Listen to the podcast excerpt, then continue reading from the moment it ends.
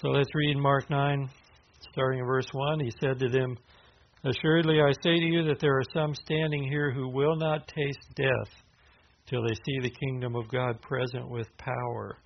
Now, after six days, Jesus took Peter, James, and John and led them up on a high mountain apart by themselves, and he was transfigured before them. His clothes became shining, exceedingly white, like snow, such as no launderer on earth can whiten them. And Elijah and appeared to them with Moses, and they were talking with Jesus. And then Jesus, or then Peter answered and said to Jesus, Rabbi, it's good for us to be here. Let us make three tabernacles, one for you, one for Moses, and one for Elijah, because he did not what, know what to say, for they were greatly afraid. And a cloud came and overshadowed them, and a voice came out of the cloud saying, This is my beloved Son. Hear him. Suddenly, when they had looked around, they saw no one anymore but only Jesus with themselves. And now, as they came down from the mountain, he commanded them that they should tell no one the things they had seen till the Son of Man had risen from the dead. So they kept this word to themselves, questioning what the rising from the dead meant. And they asked him, saying, Why do the scribes say Elijah must come first? And he answered and told them, Indeed, Elijah is coming first and restores all things. And how is it written concerning the Son of Man that he must suffer many things and be treated with contempt? But I say to you that Elijah has also come, and they did to him whatever they wished, as it is written of him. So they go up on this mountain. Um, at the end of the last chapter, you know, this is carried over. Uh, Mark 8:38, Jesus had talked to them about taking up their own cross daily. Well, he says that in Luke, and, and following him, taking up their cross, following him, and losing their life, and if they lose it, they'll save it. If they lose it for His sake, the gospel's sake. And he ends that chapter, verse 38 of Mark 8. He says, For whoever is ashamed of me and my words in this adulterous and sinful generation, of him the Son of Man also will be ashamed when he comes in the glory of his Father with the holy angels. And then uh, Jesus continues speaking. We got a chapter break here, but he goes on speaking, saying, uh, after uh, or there are some standing here who will not taste of death until they see the kingdom of God coming in power. It's a difficult place to to divide. Some uh, gospels it's divided after this statement, and then you get after six days, starting the next chapter. You know, so either way, it's kind of kind of a bad division spot because it's all within the same context. Uh, David Guzik says Jesus also dramatically showed that cross bearers would be glory receivers. The goal isn't the cross. The cross is the path to the goal, and the goal is the glory of God. Uh, and you know Matthew eight or Mark eight thirty eight, he's talking about his coming in glory, and he, and then he says, you know, people standing here who won't taste of death until they see the kingdom of God present with power. So the sacrifice of bearing the cross and following Jesus, denying the self life, is overshadowed by the glory that will follow, as Jesus' resurrected glory is shared with those who belong to him. Here is a promise of actual seeing the kingdom present with power before tasting of death, that is, before dying. So it's implied that they will die sometime after this. They'll see this and then they will, will die. Some say this is fulfilled in the following event on the mountain. And I do think there's a natural connection with what follows in six days. This is a preview of the coming glory that will be revealed in the kingdom. It's like a preview of coming attractions. When you go to the theater and, and there's preview, you know that movie's coming. You know, you might not want it to come, but it's going to come because there's this preview. So this is a preview of coming, the coming glory that will be revealed in the kingdom. Um, the same glory that will be displayed when he comes on the clouds of heaven. And when he was questioned uh, by the Sanhedrin in Matthew 26, 63, it says Jesus kept silent, and the high priest answered and said to him, I put you under oath by the living God. Tell us if you are the Christ, the Son of God. And Jesus said to him, It is as you said. Nevertheless, I say to you hereafter that you will see the Son of Man sitting at the right hand of the power and coming on the clouds of heaven. That's a picture of his second coming and the glory that will be entailed.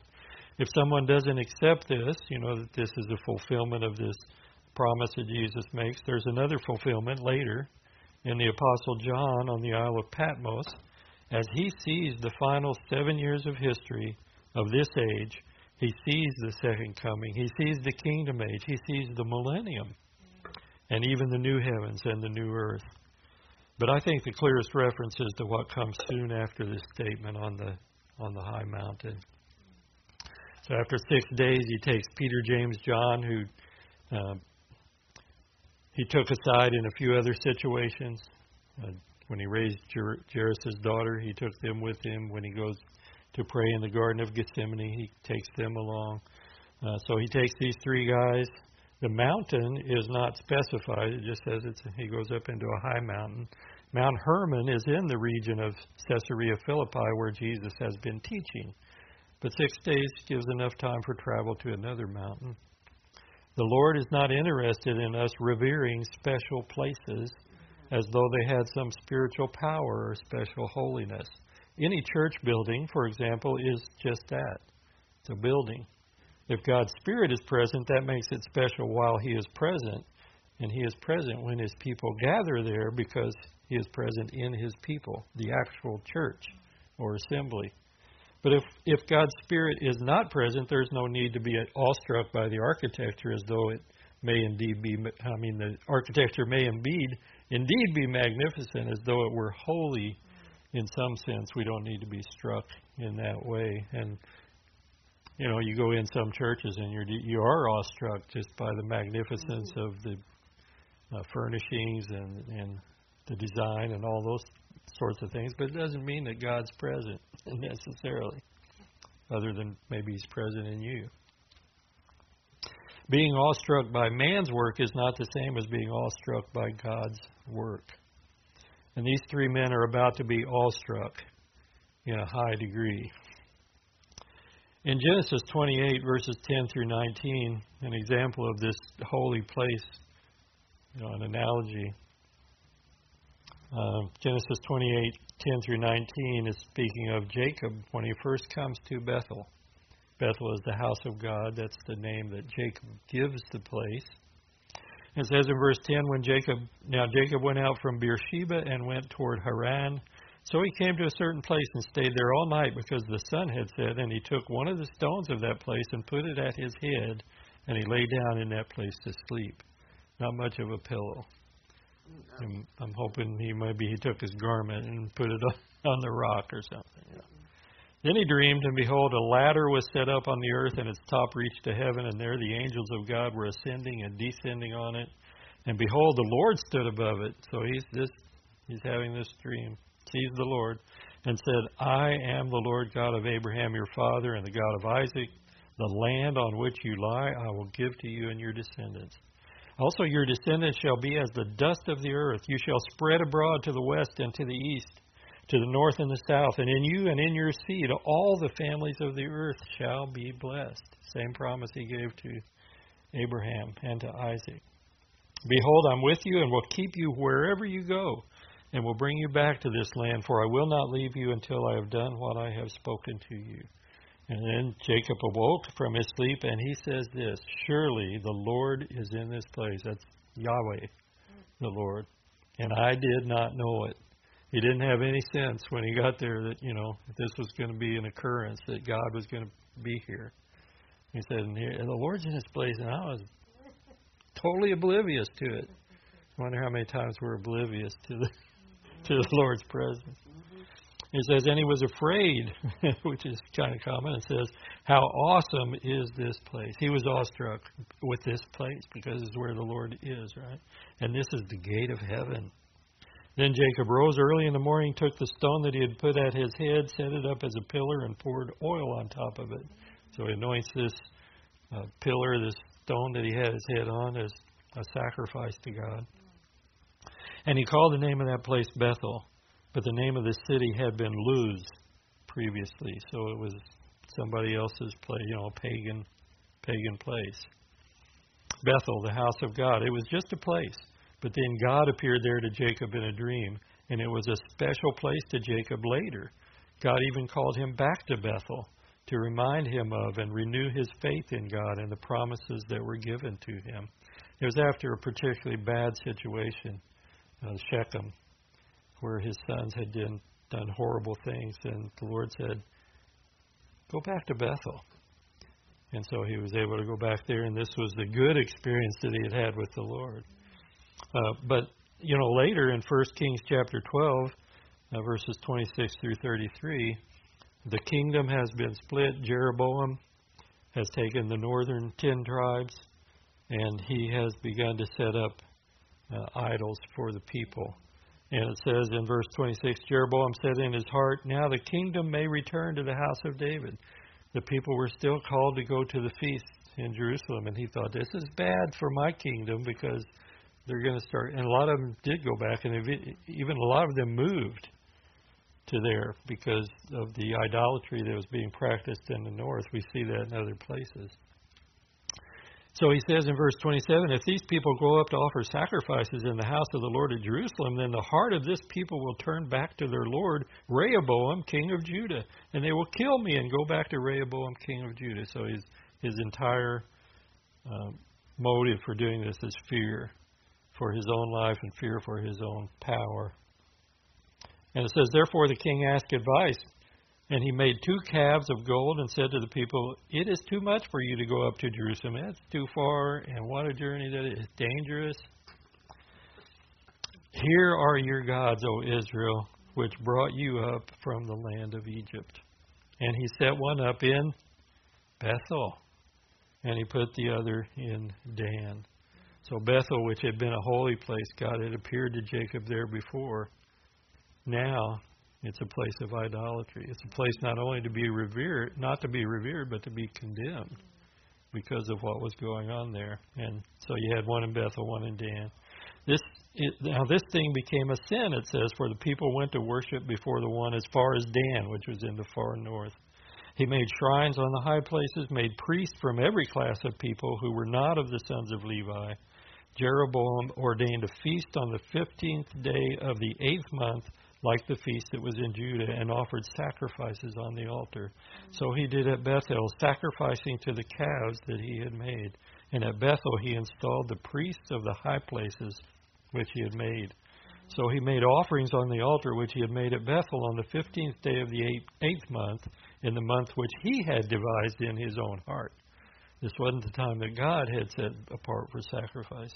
And he ordained a feast for the children of Israel and offered sacrifices on the altar and burned incense. So Bethel was defiled by the idolatry of Jeroboam. The glory of God there was only a memory. Now, later, Bethel was regained by Judah, but it never had the same significance that it had before. So it is with men's places and men's organizations, that is, their denominations. As long as they are true to the Lord and His Word, His gospel, they are indeed special because the Spirit of God is present. But any time they turn from His Word and begin to teach falsehood and deny the truth of God for their own teachings and ideas, then they are no longer special in God's sight. Some may still cling to them, longing for the past glory, and some may seek to bring restoration and a return to the ways of God, but often this is a futile attempt. If a group departs to a great enough degree, then they cease to even be a church in a New Testament sense. Calvary Chapel is a relatively new move of God. The jury is still out on whether it, as a movement, will remain faithful to God's word of truth. Some have departed. It is technically not a denomination. Each fellowship is independent. There's no national headquarters. You know, there used we used to have the joke of, about Costa Mesa. Costa Mesa was the beginnings of Calvary Chapel, and it, when Chuck was there, it was like, yeah, that's you know the headquarters, that's the place. But it it never was officially that that kind of a a setup. Uh, it was nicknamed that when Chuck Smith was alive in there. Uh, but some fellowships have gone astray and begun to teach some strange things.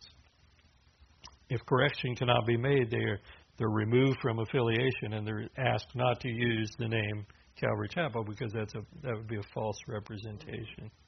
So no place or institution is sacrosanct. We must be faithful to the Lord and His Word to retain His blessing and His presence. Anyway, some say this is Mount Hermon, others say Mount Tabor. A church was built on Mount Tabor, the Church of the Transfiguration. If you go to Israel, you can visit that place. Uh, this identification was first made in the third century. Some say it's another mountain. It's neither one of these two. The bottom line is that the mountain is not identified for us in God's Word. If we knew, we would probably build a church on it. Oops. and there would be all kinds of religious myths and superstitions associated with it, and more. Now, many of the holy sites in Israel that have been identified are questionable. When Emperor Constantine became a believer, uh, some say supposedly, I'll let go, I'll let God sort that one out. You know, He's the one who's going to decide for everybody. But when he became a believer, his mother Catherine traveled to the Holy Land, and she attached names to places where she thought events took place. She identified Mount Tabor as the site, and this was in the fourth century. She may have considered earlier traditions, but I don't know why she selected this as the spot or the garden tomb or different different places. I mean, I would assume the garden tomb that Joseph's family was probably buried there later. I don't know. I don't know any reason why they would continue identifying it. Maybe they did. Maybe that's the one that's there. But, you know, we're not really told, identified in Scripture for any of these things. So it is unlikely that Mount Tabor was the mount because there was a Roman garrison stationed up there uh, in the days of Jesus. So probably not. But if God wanted us to know without a doubt, He would have told us. So uh, doesn't matter where the mountain was. Mount Her- regardless, Mount Hermon had some cool associations in Scripture. Uh, Psalm 42, verses 5 and 6, where the psalmist is crying out, Why are you cast down, O my soul? Why are you disquieted within me? Hope in God, for I shall yet praise him for the help of his countenance. O my God, my soul is cast down within me. Therefore I will remember you from the land of the Jordan and from the heights of Hermon, from the hill Mizar. In Psalm 89, similarly, he says, uh, verse 11 and 12 The heavens are yours, the earth also is yours, the world and all its fullness. You have founded them. The north and the south, you have created them. Tabor and Hermon rejoice in your name. So both those mountains were mentioned as, you know, rejoicing in the name of the Lord. And then probably the most famous one, this is a song that we sing, of course, is Psalms 133. Uh, the whole psalm, it's only three verses. but it says, it's a song of ascents, which they would sing as they were going up to Jerusalem for the feast. And a psalm of David it says, Behold, how good and how pleasant it is for brethren to dwell together in unity. It is like the precious ointment or precious oil upon the head. I think some translations are ointment.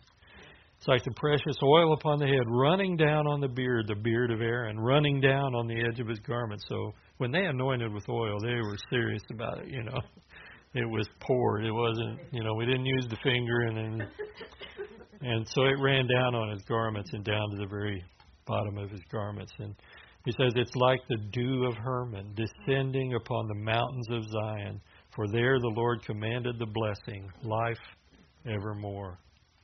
So, cool associations with Mount Hermon. Um, snow is typically present at the summit of Mount Hermon, even in the summertime. So, you, if you look up there, you see it's there's white up there, you know. So Jesus and these men arrive on the high mountain. This is a new training regimen for the disciples. You know, hike up the hike up the hill. It's an isolated area. They are the only witnesses to what follows. And we're told Jesus is transfigured before them. They are all speechless for a while, but of course, eventually Peter finds his voice. Transfigured is the word metamorpho, uh, from which we get metamorphosis. This word is used in a couple of other contexts. In Romans 12 and verse 2, we're told, Be not conformed to this world, but be transformed, that's metamorphosized by the renewing of your spirit, that you may prove what is that good and acceptable and perfect will of God. So just as Jesus is metamorphosed, metamorphosed, I don't know what the correct form is, you know, but even as he's transfigured before them, we're to be the same. And of course, in this life, it's going to be a step by step, a gradual thing. Uh, Romans 12:2 is a good it's good evidence for being a nonconformist. He says, "Don't be conformed to the world; rather be a transformist, being transformed into the image of the Lord." And then in 2 Corinthians 3:18, this would also be a step-by-step gradual process. Um, speaking of the veil that was over Moses' face, and then it's taken away when people come to the Lord and they can see clearly. He says, But we all, with unveiled face, beholding as in a mirror the glory of the Lord, are being transformed into the same image from glory to glory, just as by the Spirit of the Lord. So it's by the Word and the Spirit that this transformation takes place. As we look into the mirror, it's the mirror of His Word, that gives us His image. And then we are transformed by the Word and the Spirit into that same image. Uh, and then at some point we'll be transfigured completely, transformed completely at either the rapture or the resurrection, uh, and we'll be just like Him with that body that He has. So we behold His glorious face as in a mirror, His glory. We don't see our own reflection in Scripture, we see His reflection. And the Spirit of God uses the Word to metamorphose us into His image. The word transfigured, this is Warren Wiersbe, the word transfigured describes a change on the outside that comes from the inside. It's the opposite of masquerade, which is an outward change that does not come from within. And then Spurgeon said, For Christ to be glorious was almost a less matter than for him to restrain or hide his glory. It is forever his glory that he concealed his glory. It's forever his glory that he concealed his glory and that though he was rich, for our sakes he became poor. So as he's transformed, we get a description of his clothing. It's brilliant. There is more going on than clothing. Jesus is transfigured completely. Matthew 17 and verse 2, uh, recounting the same event, says, His face shone like the sun, and his clothes became as white as the light. You know, Mark gives us a description of snow uh, we don't get a description of his person, likely because it defies description, they, or they can't see it clearly because there's so much brightness. It may be quite difficult to look at directly. In 2 Thessalonians chapter 2, verses 6 and 8, it tells us about his brightness, the, the uh, effect of his brightness upon those who don't believe. And uh, in 2 Thessalonians chapter 2, verses 6 through 8, it says, Now you know what's restraining that he may be revealed in his own time, holding back that coming. For the mystery of lawlessness is already at work. Only he who now restrains will do so until he's taken out of the way. Then the lawless one will be revealed. He's restraining, he's been restraining all this time the coming of this lawless one.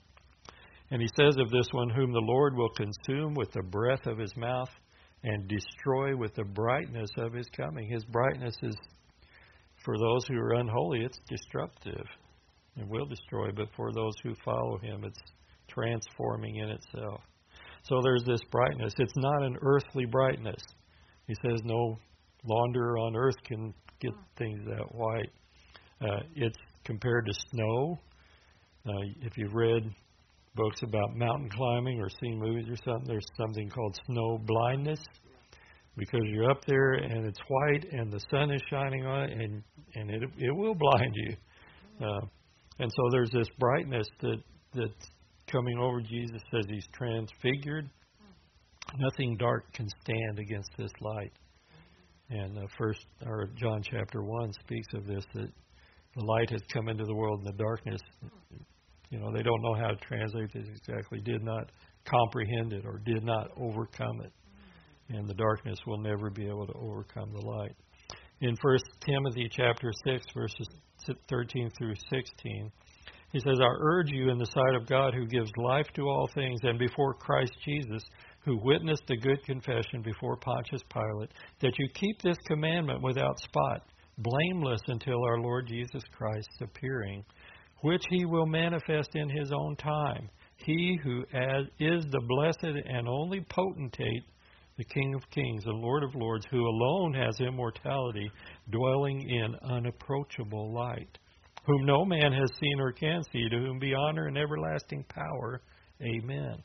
You know, this is a description of the Father because he says no man has seen or can see, but these other uh, attributes can be applied just as equally to Jesus. And we see the brightness, we see that same brightness. Uh, these guys couldn't look directly upon it, and uh, he's still veiled somewhat in his glory here. Revelation chapter 1, verses 10 through 18. Uh, we get a description of his glory that's different than what is seen here, and, and John sees him uh, on the Isle, Isle of Patmos. And I won't read the whole thing here because I've got too many notes, and it's going to be, you know, you're going to fall out before it's over.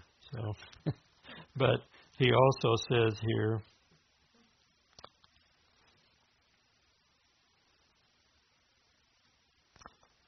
in verse 16, he says, His countenance was like the sun shining in its strength. So you get that same brightness. His countenance is his face, of course. So the Lord of glory can appear in any way that he chooses, even entirely obscuring any physical display of his glory.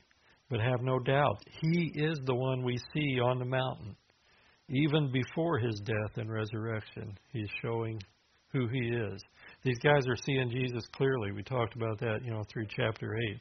They're seeing, really seeing Jesus clearly now for the first time with their physical eyes. Uh, and yet they're not seeing him in all his glory. But they won't have much doubt after this as to who this guy is. And like somebody I was uh, listening to was saying that after the, you know, after this experience, were they always anticipating like, is he going to do that now? Is he going to do that now? uh, John 1:14 tells us about his glory. Uh, the Word, of course, was God, was with God in the beginning. It says, "And the Word became flesh and dwelt among us. We beheld His glory." This is what John's saying. We saw His glory, and he says, "The glory as of the only begotten of the Father, full of grace and truth." This is the glory of Jesus that he's full of grace and truth. So that meant more to John than seeing them transfigured there on the mount. First John uh, chapter one, you'll see John talking about that experience as well. That we we handled the word of life. You know, we touched him and and we we saw him and we gazed upon him. Well, these three are now seeing Jesus more clearly than they ever have. Still, the reality will not fully impact them until later. Peter recounts it in Second Peter chapter one verse fifteen, where he says uh, to to those he's writing to, Moreover, I will be careful to ensure that you always have a reminder of these things after my decease. For we did not follow cunningly devised fables when we made known to you the power and coming of our Lord Jesus Christ, but we were eyewitnesses of his majesties. And we saw it. And he's going to talk about this experience on the mountain. He said, we re- He received from God the Father honor and glory when such a voice came to him from the excellent glory This is my beloved Son in whom I am well pleased. Is the actual quote of his, from his baptism. But uh, Peter says, We heard this voice which came from heaven when we were with him on the holy mountain referring to that experience he had with James and John. And so we have the prophetic word confirmed. I like the uh, King James um, translation here better. We have a more sure word of prophecy. We can trust the word of God more than we can our own experiences. But we have the prophetic word confirmed, that's true also, which you would do well to heed as a light that shines in a dark place until the day dawns and the morning star rises in your hearts. So Peter recounting that that experience as well. And then Elijah and Moses show up. The disciples recognize them. They know who they are. You know, we don't have any account record uh, record of Jesus later saying, "Hey, you know who those guys were? I tell you, they were Elijah and Moses. No, they just recognized them naturally. Um, Chuck Smith uh, was asked, you had the question of whether we will know one another in heaven. People would ask him that, and he would say, You think we're going to be dumber in heaven than we are now? and someone else has said it this way We will not know less in heaven than we know on earth.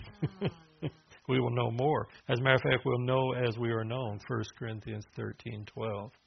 Uh, so I would like to be incognito myself because you know I don't want all my junk to be revealed, but that's not going to happen. So these two guys, Elijah and Moses, they're still alive at this time, or you know they're still they're with the Lord. And one who was caught up in one of these guys was caught up into heaven. He didn't die physically, Elijah, and uh, a rapture type experience, and one who passed through death. The law and the prophets represented here on the mountain, and uh, well, I'll get to that in a bit.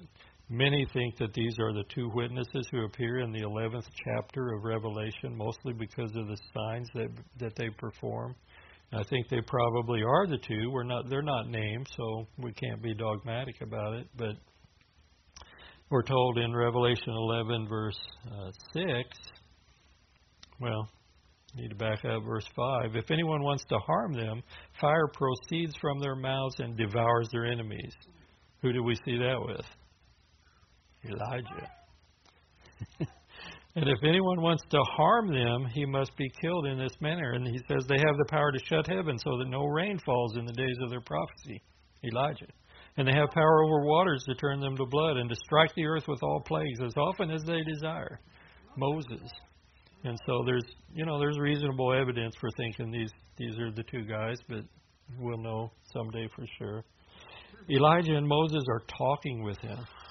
So they're having this discussion. Um, the three disciples there are kind of oblivious to what's going on. They're just like still overcome. Uh, Luke tells us what they were talking about. He gives us some other details of this situation in Luke 9, verses 28 through 31. He says, It came to pass about eight days after these things that he took Peter, John, and James and went up on the mountain to pray. And as he prayed, so we get this detail, he, the reason he went there was to pray on the mountain. And as he prayed, the appearance of his face was altered, his robe became white and glistening. Now, this is a description of the power of prayer, at least in Jesus' life. And behold, two men talked with him who were Moses and Elijah, who appeared in glory. So they were uh, not just looking like normal dudes either, you know. As a matter of fact, Peter's a little confused because they're all in glory. And it says, They appeared in glory and spoke of his decease, which he was about to accomplish at Jerusalem. So they're discussing what Jesus has just introduced the disciples to. Son of Man is going to be betrayed into the hands of sinners and crucified and raised on the third day. They're talking about this. And it's his decease, his death, which he was about to accomplish. How many people speak of death as an accomplishment? You know, for Jesus, it was an accomplishment. He was he was fulfilling prophecy. He was carrying out the mission that he and the Father and the Spirit had agreed upon, and he was he was accomplishing it. And part of you know that couldn't have been accomplished without his decease, without his death. And so, carrying on, Peter speaks up. Peter's tongue becomes untied. He and the others were greatly afraid. That is, uh, they were terrified. You can imagine. Supernatural experiences do that to natural beings. The experience may be positive or good, or it may be evil, but our natural bodies were not made to be comfortable which, with such experiences. And so Peter speaks up and says, Hey, it's good for us to be here. Hey, I'm glad we're here, Lord. Help you guys out. Now, the mountaintop experience, you know, Peter says, this is great. And no, no doubt, if you've experienced those times, you know, where you're just overwhelmed with the presence of the Lord, you, you don't want to go anywhere else. You know, let's just stay here. Let's just stay here on the mountain, Peter says. And when you're having that mountaintop experience, the supernatural presence of God manifested, fear and exhilaration, even, sometimes you don't want it to end. You don't want to come down but you can't live there. not in these bodies. Uh, Eastern meditation and drug use is about inducing these kinds of experiences, but they are not of God. They are evil and they are counterfeit. We must allow God to arrange any such encounters with Him. This is the same problem that exists with seeking signs and wonders by trying to induce them. Now, the door's open for counterfeits when we're seeking those things rather than the one who manifests those things and la- allowing all that to be up to Him, His will, His timing. So, okay, we'll build three tabernacles, dwelling places. And, and I don't know what Peter's thinking. Okay, us three guys can just sleep outside here on the mountain, you know. But let's three, build three tabernacles one for you, one for Moses, one for Elijah. Peter's not really thinking clearly, but I don't know that anyone would be. He's just expressing it, and the other guys are not.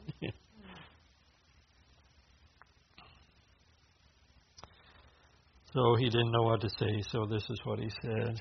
And then the cloud overshadows them. God is God often veiled himself in a cloud, the cloud of Shekinah or God's glory, God's dwelling place. There was a pillar of cloud that followed them in the wilderness or led them in the wilderness. A temple, uh, there was a cloud in the temple at the dedication of the temple and at the tabernacle where the priest couldn't even stand to minister. Uh, this is, uh, well, there was a cloud above the mercy seat when uh, the cloud of the Shekinah glory when the high priest would go in there, when Moses went in there. So it's a bright cloud, it's not a dark cloud. Now, there are 12 references in the Old Testament to God being veiled by a cloud like this. And uh, so you can find those in the New Testament. We find it here. We find Mary overshadowed by the Holy Spirit. Doesn't mention a cloud per se. Jesus' ascension, he ascends into the clouds. And when he returns, he's going to return on the clouds of heaven, as we've, we've already read. So this voice comes out of the cloud, the command, this, and might emphasize that word, this is my beloved Son, hear him. This is a rebuke to Peter for his desire to honor the three equally. No, Peter, just this one. He is preeminent over all. You know, if you want to build tabernacles, build one, because he's the one. And the idea here is you must continually hear him. This is my beloved Son. Listen to him. So, this is our need to hear him. And we have his words, both in the red and the black letters, as all Scripture has been breathed by the Holy Spirit of God. Uh, in Matthew 17, again, in this experience, we're given a little more detail. It says in uh, verse 6 through 8 when the disciples heard it, they fell on their faces and were greatly afraid. But Jesus came and touched them and said, Arise and do not be afraid. So typical again, when the fear overcomes them, that Jesus always says, Fear not or don't be afraid. And in this situation, he comes and he touches them to comfort them, give them the comfort of his touch, his presence. And when they had lifted up their eyes, they saw no one but Jesus only. So Moses and Elijah are no longer there. So we want to hear him, we want to listen, give heed to, follow, obey. This is our greatest need is to hear Jesus and then follow through on uh, what Jesus tells us. Uh, this is not the only time a voice comes from above, of course, at Jesus' baptism, Mark 1 9 through 11 as Peter quoted it, this is my beloved Son in whom I am well pleased. This is one of the few uh, appearances of Father, Son, and Holy Spirit you know, at the same time in Scripture. A joint appearance. You know, like booking. uh, but there are other times in Scripture where God speaks from heaven. In John 12, 28 through 30, uh, Jesus praying says, Father, glorify your name. And it says, Then a voice came from heaven saying, I have both glorified it and will glorify it again. Therefore the people who stood by and heard it said that it had thundered, and others said, An angel has spoken to him. But Jesus answered and said, This voice did not come because of me, but for your sake. So uh, there were times, uh, it's interesting, there were times when um, some hear the words and others just hear that it thundered. There was times when the disciples heard what was said, but other people said, "Oh, it, it's thundering," you know. God's able to speak to those whom He wants to hear the words and those who have ears to hear the words. So this incident passes, and only Jesus remains with them, and he, he appears as before. Henry Morris notes that the vision was ended when Peter sought to equate Elijah and Moses with Jesus. Jesus, of course, is different. He's over and above uh, any other human being. He must remain the focus above any experience. Before and after any experience, and in any experience, Jesus must be the focus.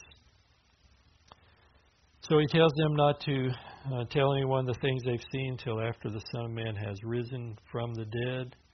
Uh, Matthew 17:9 calls this experience a vision.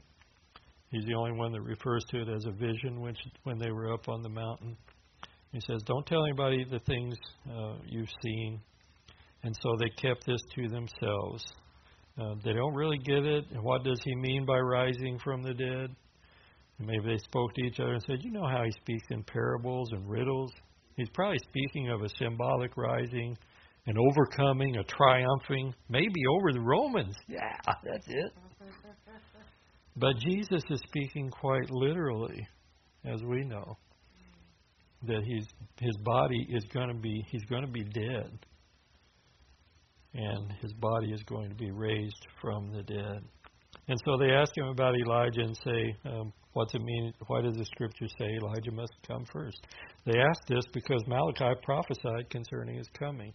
In uh, Malachi 4 1 through 6, he says, Behold, the days are coming. And we get a picture of the second coming here. Behold, the day is coming, burning like an oven, and all the proud, yes, all who do wickedly will be stubble. And the day which is coming shall burn them up, says the Lord of hosts. That will leave, uh, that will leave them neither root nor branch. But to you who fear my name, the Sun of Righteousness shall arise with healing in his wings, and you shall go out and grow fat like stall fed calves. You shall trample the wicked, for they shall be ashes under the soles of your feet on the day that I do this, says the Lord of hosts. you know, he's going to burn them up. They're not going to have left root or branch, so they're going to be ashes on the soles of your feet. He says, Remember the law of Moses, my servant, which I commanded him in Horeb for all Israel with the statutes and the judgments, reminding them of what they're to do. And then he says, Behold, I will send you Elijah the prophet before the coming of the great and dreadful day of the Lord. That's talking about the second coming, not the first coming. And he will turn the hearts of the fathers to the children, and the hearts of the children to their fathers, lest I come and strike the earth with a curse.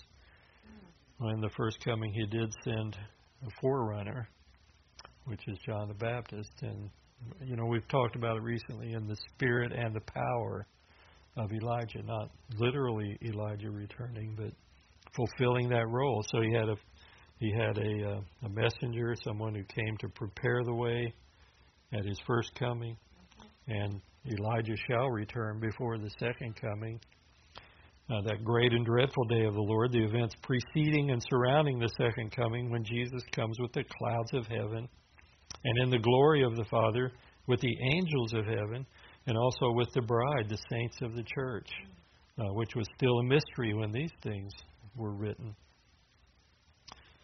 And then he tells them that Elijah is coming first and restores all things. He's speaking in the present tense. Elijah is still coming, uh, and John the Baptist has passed off the scene at this time. So there's still a fulfillment, but he says uh, he's coming first, restores all things. And how is it written concerning the Son of Man that he must suffer many things and be treated with contempt? He brings them back to the main issue he's been teaching them about, and they need to focus on this. You know, you well, you're out here talking about Elijah. What about the things that are written about the Son of Man? The things I told you about, that he's going to suffer and die and be raised. And of course, they don't get that either. Uh, not criticizing them. I'm, I'll probably get much less than they've ever gotten, you know. Uh, but that's the nature of it, you know, is they're just they're not their eyes are not open to some of these things yet at this point. And then he says, um, well, as he talks about Elijah coming, he's he's using two tenses here. He is coming, and he has come.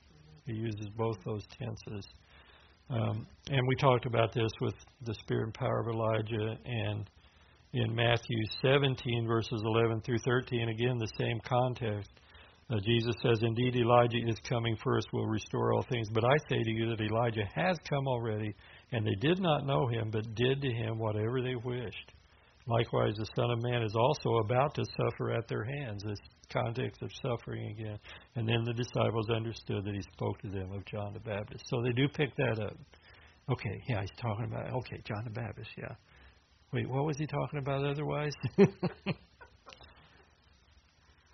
And so he tells him, Yeah, I'm telling you, Elijah has also come, but Elijah is still coming even after John the Baptist has been killed. And so we'll, you know, either see or know about later that coming of Elijah to prepare the way for the second coming, the great and dreadful day of the Lord. And you know, that's the last word we get from from God for 400 years, you know anticipating the coming. So even the signs, not signs and wonders kind of signs, but these signs he's talking about, they are necessary. They are necessary to show us, but they're not to be so focused on that they we forget, like like oh, the Antichrist. You know, some people are looking for him more than Jesus. Mm-hmm. You know? So everything is profitable. Oh, yeah. oh.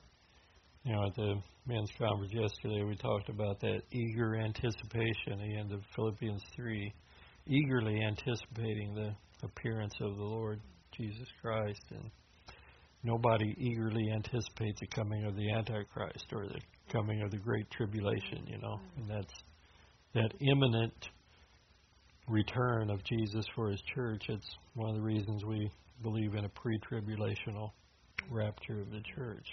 Because if it's the same as the second coming, he can't come today. That's you know, mm-hmm. no point looking, no point watching. Just wait till you see all these other things happen, then you know he's coming. You know. Mm-hmm. So.